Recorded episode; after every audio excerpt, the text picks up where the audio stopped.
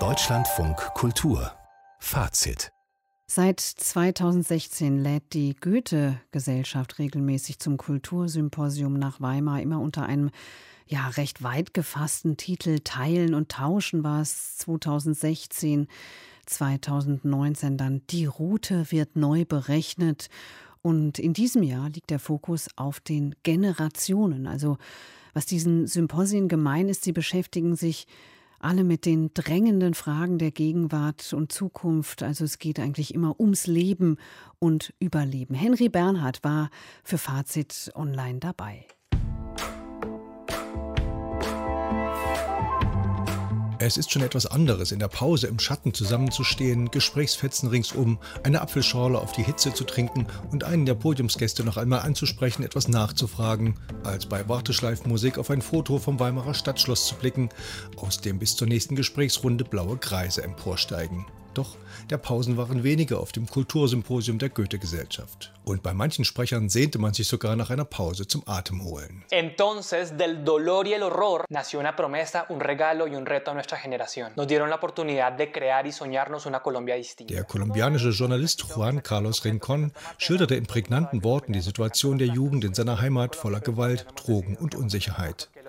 Unboxing My Generation hießen diese fünfminütigen Einwürfe, die zwischen Vorträge, Interviews und Podien getupft waren, die den Rhythmus änderten und schnelle Einblicke in die Lebenswelt der jungen Generation weltweit erlaubten. Generationen. Nun, Generationen. Generations. Generationen war auch das allumspannende Thema des zweitägigen Online-Symposiums. Aus wirklich globaler Perspektive wurde mit Gästen aus Kultur, Wissenschaft, Wirtschaft, Medien und Politik verhandelt, wie verschiedene Generationen voneinander abhängen, wodurch sie geprägt sind, was die Jungen von den Alten erwarten und umgekehrt.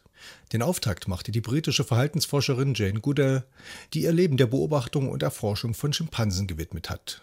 Zwar schwindet deren Lebensraum, der wahre Horror würde aber den Tieren in der Massentierhaltung angetan. The point is that we are part of and not separate from the natural world. In fact, we depend on the natural world. Der Mensch stünde nicht neben der Natur, sondern sei Teil von ihr. Und ein gesundes Ökosystem brauche eine große Vielfalt von Pflanzen und Tieren. Die Ausrottung von immer mehr Arten könne man sich wie einen Wandteppich vorstellen, aus dem immer mehr Fäden gezogen würden. Eine Zeit lang ginge das gut, aber irgendwann hinge er in Fetzen herab. Die alte Generation stehle den Enkeln die Zukunft, so Goodell.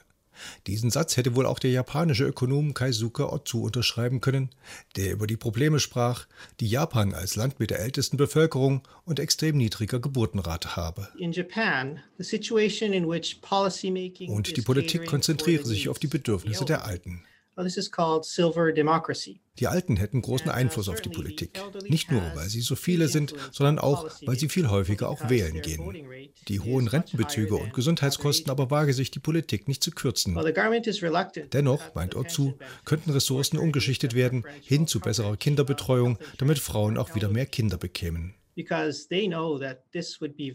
Alten würden das verstehen. Schließlich lieben sie die Enkel über alles. The grandparents, they love grandchildren. They love them to pieces. Der US-amerikanische Psychiater und Glücksforscher Robert Waldinger berichtete aus einer Generationenstudie, die mit amerikanischen Teenagern während der Weltwirtschaftskrise 1938 begonnen wurde. Hier in der Simultanübersetzung. Wirtschaftliche Sicherheit war immer ein Faktor für diese Menschen, auch als sie 70 oder 80 waren. Nichtsdestotrotz hatten sie immer noch Angst davor, dass die Welt wirtschaftlich kollabieren würde.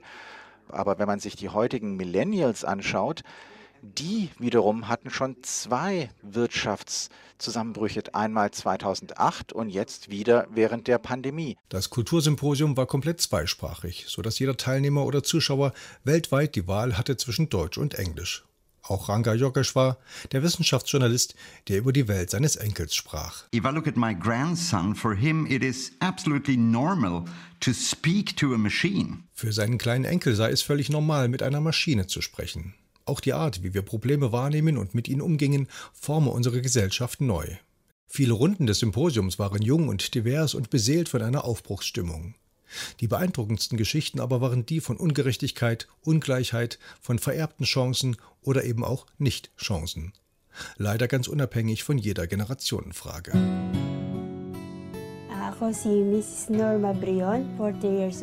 Etwa die Geschichte einer philippinischen Mutter, die ihre Kinder mehrfach jahrelang zurücklassen musste, um in Abu Dhabi als Kindermädchen zu arbeiten. Hoffnung verbreiteten gerade die Alten, die von ihrer eigenen Emanzipation berichteten. Und auch der Astrophysiker und Harvard-Professor Avi Loeb, der die Wissenschaft verteidigte. Wenn wir die Vorhänge zuzögen, würden wir nie erfahren, ob wir in den Weiten des Weltalls Nachbarn haben. We should be open-minded. Just look through the window and see if we have neighbors and whether the neighbors are smarter than we are. Also Fenster auf und schauen, ob unsere Nachbarn vielleicht sogar intelligenter sind als wir. Sind wir die cleversten in der Gegend? Avi Löb glaubt es nicht. Are we the smartest kid on the block? I don't think so. Hm. Henry Bernhard über das Kultursymposium Weimar